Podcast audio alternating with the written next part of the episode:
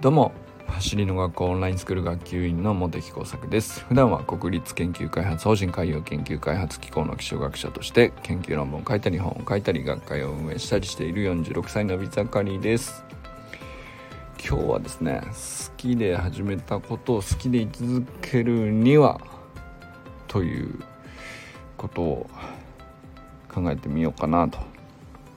思いつきました。昨日ですね向上心っていうのはどうやって作ったらいいんだという話をですねまあ近婚西野先生に学びつつまあ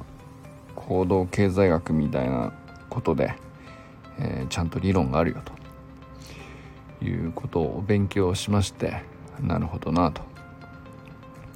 まあ、元手になっている今手持ちの情報があってそれを使って近未来をの自分を予測し自分の姿ですね。近未来の自分の姿。これをやったらこうなるんじゃないかなっていう。予測を立てるとその予測が当たるのか外れるのかを確かめたくなるので実験したくなっちゃってどうしようもなくなっちゃっていても立てもいられなくなっちゃうのが知的好奇心であると、まあ、すなわち向上心であると。なのでうんとまあその余白をこうまずね生み出すためにはあの最初の元手となる情報が必要だからまずはあの日々新しいことを学ぶと。学んでは予測を立ててそのちょっとした近未来の予測を自分に対して行って自分だとこういう風になるっていう実験を繰り返していくと、まあ、そういう仕掛けで知的好奇心にこう満ち溢れている人とか向上心がすごい人とか見ていると、まあ、そういうサイクルがずっと回り続けているんだよと、まあ、そういう話を勉強したわけでございましてまあ非常に納得いくなと。なるほど。だからべだから勉強って大事なんだなと、まあ、そもそもね。何なんだろうな。興味がないんだけど勉強してみるっていうところはまず最初の元手を得るためには絶対必要なんですよね興味っていうのは勉強した後に湧くものなのでまず最初の情報を手に入れるっていうのはあのまあ絶対先にしなきゃいけない。で、えー、その情報を使ってできうる自分に対してできうる実験っていうのはこうこの設定だったらこうなるこの設定だったらこうなるっていうの全部確かめきったら余白が埋まってしまってまあ、その問題に関してはもう分かったってなっちゃうとそれをいつまでもやり続けるっていうモチベーションはもう湧かないのでじゃあ次ってなった時に新しい情報が必要なんですよね。その向上心をずっと回していくためには。だからまあその勉強勉強勉強とどんだけうんそうですね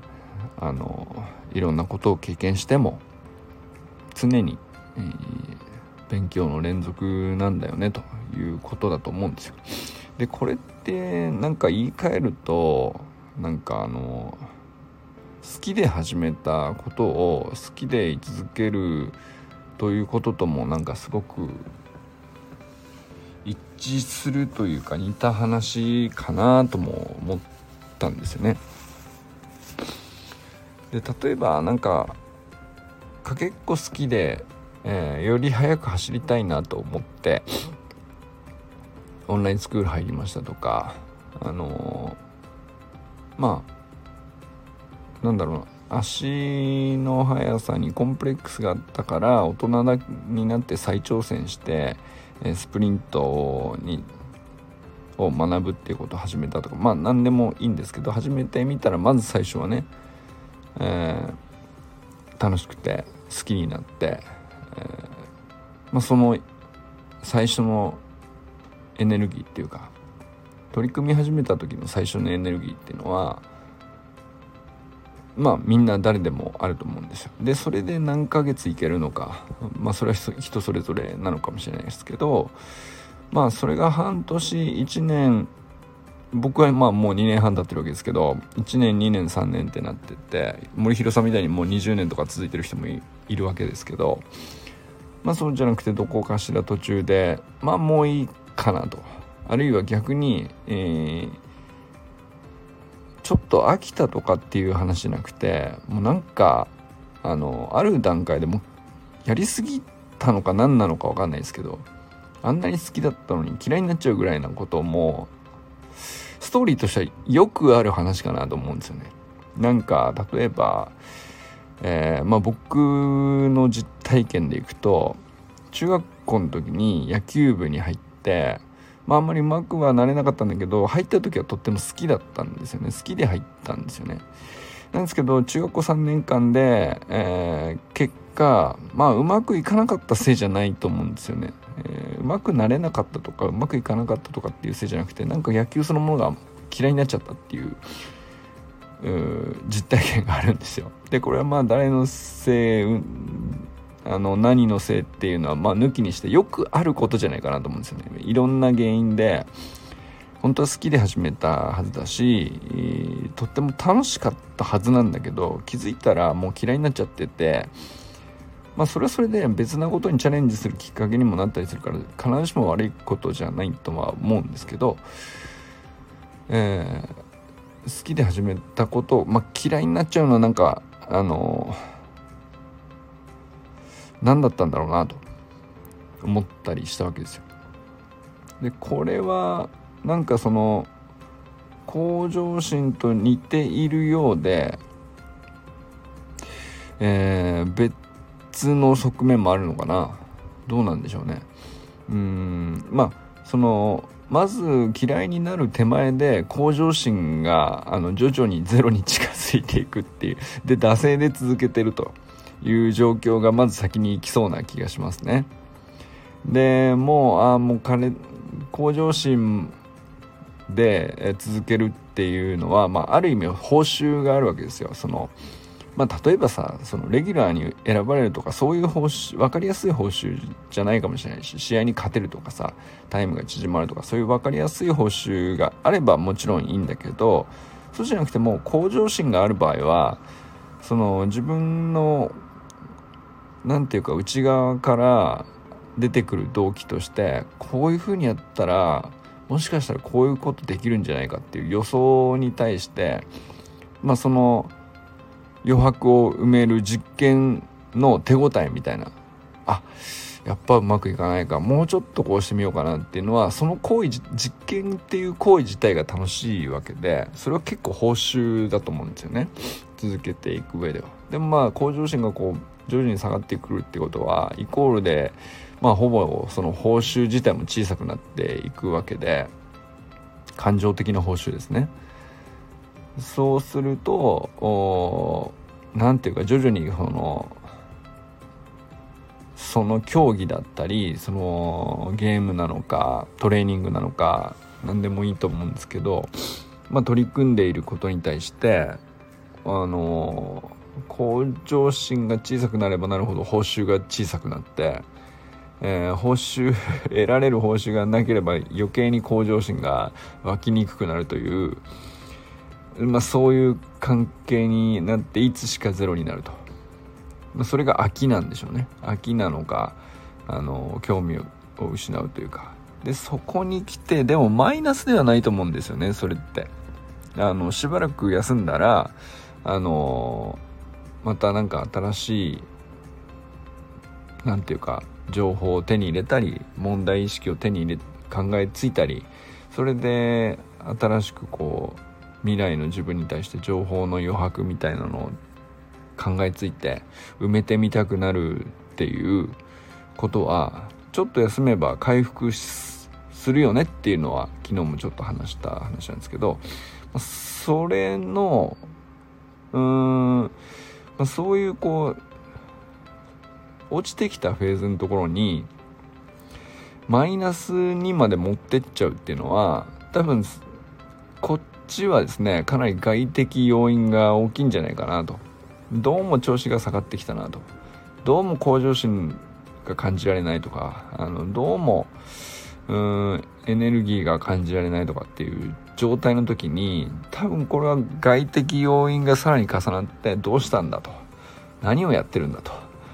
まあそういうふうに言われるしそう見られてしまうしあるいはその出場機会が減ったりとかチャンスが減ったりとかまあ悪いことが当然ねその向上心がない人よりはある人にチャンスをって周りだってなるわけだし。まあそうするとますますこう何て言うかサイクルとしていい方向にはなかなか回りにくくなりますよね。そして結果まあ例えば怒られちゃったりとかあのレギュラーから外されちゃったりとかあのチャンスをもらえなくなったりとかなんだかんだとこうマイナスなことがこうかぶさっていってえー、まああるいはその、まあ、自分で自分を責めてしまうとかね。それもあるのかなと。あるいはそのライバルとかそういうのを意識しているのは最初はねその自分を駆動させて向上心をこう燃やす上でライバルを意識するっていうのはプラスの効果もあるフェーズもあると思うんですよ。そうじゃなくなってきた調子が落ちてきた時に周りをとかライバルとかあの他の人の目とかっていうのを気にするっていうのはあの決してマイナスに働きやすいよねと。まあ、そうするともうそれ周りの目にどう思われるかとかあのライバルはどうしてるんだろうとかライバルはあんなにやってるとかその自分以外の本当は自分のことに集中すればいいのに自分以外のその考えてもあまり意味のないことに頭を使ってしまうと。まそこに無駄なカロリーをめちゃくちゃ割いちゃうので、えー、本来ねその向上心を生み出すには自分の近未来を予測するっていうことに、えー、脳みそのカロリーを使わなきゃいけないんだけどそれだって結構なコストがかかるわけですで本来はなかなかのコストをそこに貯める余裕が必要なんだけどそのコストを全部あろうことかですね外側の全然コントロールの効かない他の人の目だとかライバルはどうしてるんだとか、まあ、そういうことに脳みそを使ってしまって使い果たしちゃって結果マイナスになっていくというですね、まあ、そういうことが仕組みとしてなんか起きてそうだなと。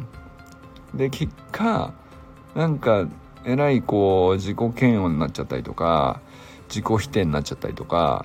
あのあるいはその自分がうまくいかなかったこと自体を受け入れること自体も、えー、結構なんていうのそんな簡単なことじゃないじゃん。なんかそのコストのかかることなんですよそれだって。じゃあそれはもうその競技が嫌いだったことにしてしまうとか。っていうね。なんかそういうところにこう落ち着きやすいのかなと、まあ、そうやって処理しないと、まあ、疲れちゃって、えー、もう保てなくなるというか、まあ、そういうことがね起こるんだろうなと起こっていたんだろうなというのが 僕の実体験上のなるほどなって思ったことなんですよね。これはまあ非常になんかうんとあんまり今まで話してこなかったまあ結構ネガティブな話ではあるんですけど、でもなんか逆にある意味僕としてはすごくすっきりしたというか、まあ今ね、こうして再挑戦できているわけだし、そのスプリットにしてもそうだし、あの、草野球にしてもそうだし、あの、自分の好きな環境というか、やりたい時間とか、やりたい頻度でとか、えー、まあ あるいは怒られない仲間と一緒にとか。なんだったらこう伸びしろ伸びしろっつってみんながこう称えてくれるようなあの仲間をチョイスしてまあ心地いい環境を自分で選んで作り上げてその上でこうまあ一番モチベーションとか向上心とかが成立しやすい条件を自分で選んでもう一回やってみたらあこれがその何ていうか中学の時と今でそんなに何ていうか取り組んでることも何ていうかなそんなにレベルも違うわけですよ。そんなに上手くなってるわけじゃないしさあのあの頃と比べてまあ今の方がちょっとマシだなっていうぐらいあのやっぱり理屈分かったらあのいろいろ速くなったり上手くなったりするなっていう実感もあるんだけど一方でじゃあそんなにこうレベルが違うかって言ったらそこまで違わないわけなんですけど一番違うのはやっぱりそのやっぱり知識の差なんですよね。それはもう、えー、取り組む競技の競技に対する理解もあるし自分の体の動きをメタ認知するっていう自己分析もそうだし、まあ、あるいはそのトレーニングを継続していく上での方法論だとかまああとは何でしょうね。いろいろ勉強してきましたね。なんかこの2年1年2年で、えー、いろんな本読んで紹介したりもしましたけどまあそういうのも含めてですけどやっぱりその知識がいろいろこう増えて多様な知識でアプローチできるようになったので、えー、まあ一つの個別のこう狭い知識だけだとその知識を元手にして自分の近未来を予測するっていうので何て言うかあのやり続けるにはちょっと限界があったりあの突き詰めすぎてもう問題設定自体がどんどん難しくなっていくところに自分の頭がこうついていかないとか。っていうこと起こりうるんですけどちょっと角度変えて別な知識からこっちの側面から見たら別な問題設定できてそれはそれで面白いことなんじゃないかっていうふうにこう見方を変えると何て言うかあので例えば同じ野球に取り組むであってもまあ投げるをに対してモチベーションを持ってもいいし打つに対してモチベーションを持ってもいいし取るに対して持ってもいいけどこれに加えて走るもあるんだというふうに加えたことであの野球にた野球っていうまあ割と複雑なスポーツに対してモチベーションを持つきっかけというか側面がこう広がったと思うんですよね。そうするとなんかあのじゃあまあ打てなくても走れれば何かしらこう試合を楽しめたりとかあのまあ取るのを取り損なってもあの取り返す局面を別に探すみたいなことは多分いろいろできるようになっていくんですよね。それがあの学ぶっていうことの強さでだから中学の時と今とのそれがこう差になってんだろうなと。だから好きで始めたはずのことをまあ無理なく好きで居続けるにはまあ、つまり向上心を持ち続けるにはっていう話に結果置き換えられると思うんですけど、まあ、今なんとなくこう自分としてはそれできてるなと感じるし、えー、かつてはなぜか分かんないけど嫌いになっちゃったあの実体験があるなと。これ比較したらもう一目瞭然に何が違うかって言ったら単純に知識の差ですよね。知識っていうのは野球そのものだけに対する知識じゃなくてもう何て言うか一つのスポーツを取り組むにしてもそのスポーツだけのルールだルールとかあのー、そのなんだろうなそのスポーツの中だけに必要な知識っていう狭い話じゃなくて、えー、それに関わりそうな周辺のいろんな知識をあの手に入れておくとその知識をきっかけにして、えー、新たに向上心をを生み出すきっかけっていうのがこういろんな角度から作り出せるっていう、まあ、それが結局好きで居続けやすくなるんじゃないかなと。まあ、好きでいる理由はその時々でこうずっと続けている中ではあの角度が変わったりすると理由変わってたりするかもしれないですけどそれでいいと思うんですよ。やめさえしなければ。あのやめさえしなければあのなんていうか積み上がってはいくじゃないですか。あの経験値なのか。楽しいと思える時間なのかあのまあ場合によってはうまくいけば実績みたいなものも積み上がって、えー、チームメイトとか一緒にやってる関わってくれてる人からの、まあ、信用だったり、まあ、そういうものも得やすくなっていくのかもしれないなと思ったりしました。ということで昨日と昨日の話とほぼ同じことを言っているなと思いながら僕の中ではなんかすごく過去の何ていうかある種苦い実体験なんですけどあのもう一回嫌いになっちゃって野球っていうのに対して全然こう今再挑戦して見ている時に全然こう違う景色が見えているなっていうのはこうすごく不思議でもありつつまあありがたいことではあるんですけどこれは好きで始めたこと好きで居続けるっていう、まあ、本質みたいなのが、あのー、隠されているんじゃないかなと。でまあ一つのきっかけは明らかにスプリントを学んだことで、あの野球を楽しくできるようになったと自信持って再挑戦できたっていうことは事実としてあるんだけどそれっていうのは新しい知識を得たことによって新しいその野球に対するモチベーションの持ち方を過去の中学校の時とはちょっと違う角度から持てているっていうことであの解釈できるかなと思ったという話でございました。伝わりますか？なんかあんまりうまく喋れなかったかもしれないけど、まあ、僕の中で結構あの重要なことを思い出せたなとあの思ったりしていて。でまあ野球だけじゃなくて結構いろいろあるんですよ。その好きで始めたはずなんだけどもう嫌になっちゃったみたいな話って。ただ飽きてやあのそういえばやめちゃったなぐらいの話っていうのももちろんあるんだけどでそれはそんなにさネガティブなことではないと思うんですけどあの野球だけじゃなくてもうなんか好きで面白くてあの夢中になって始めて取り組んでいたはずなのになんかすげえ嫌になっちゃったみたいなことも結構ちょいちょいあると思うんですよね。でそれってあの仕組みを分かっておけばまだ回復の余地があるっていうことなのかなとも思ったので、まあ、そんなことをねあのまあ、自己開示会でございますね。はい。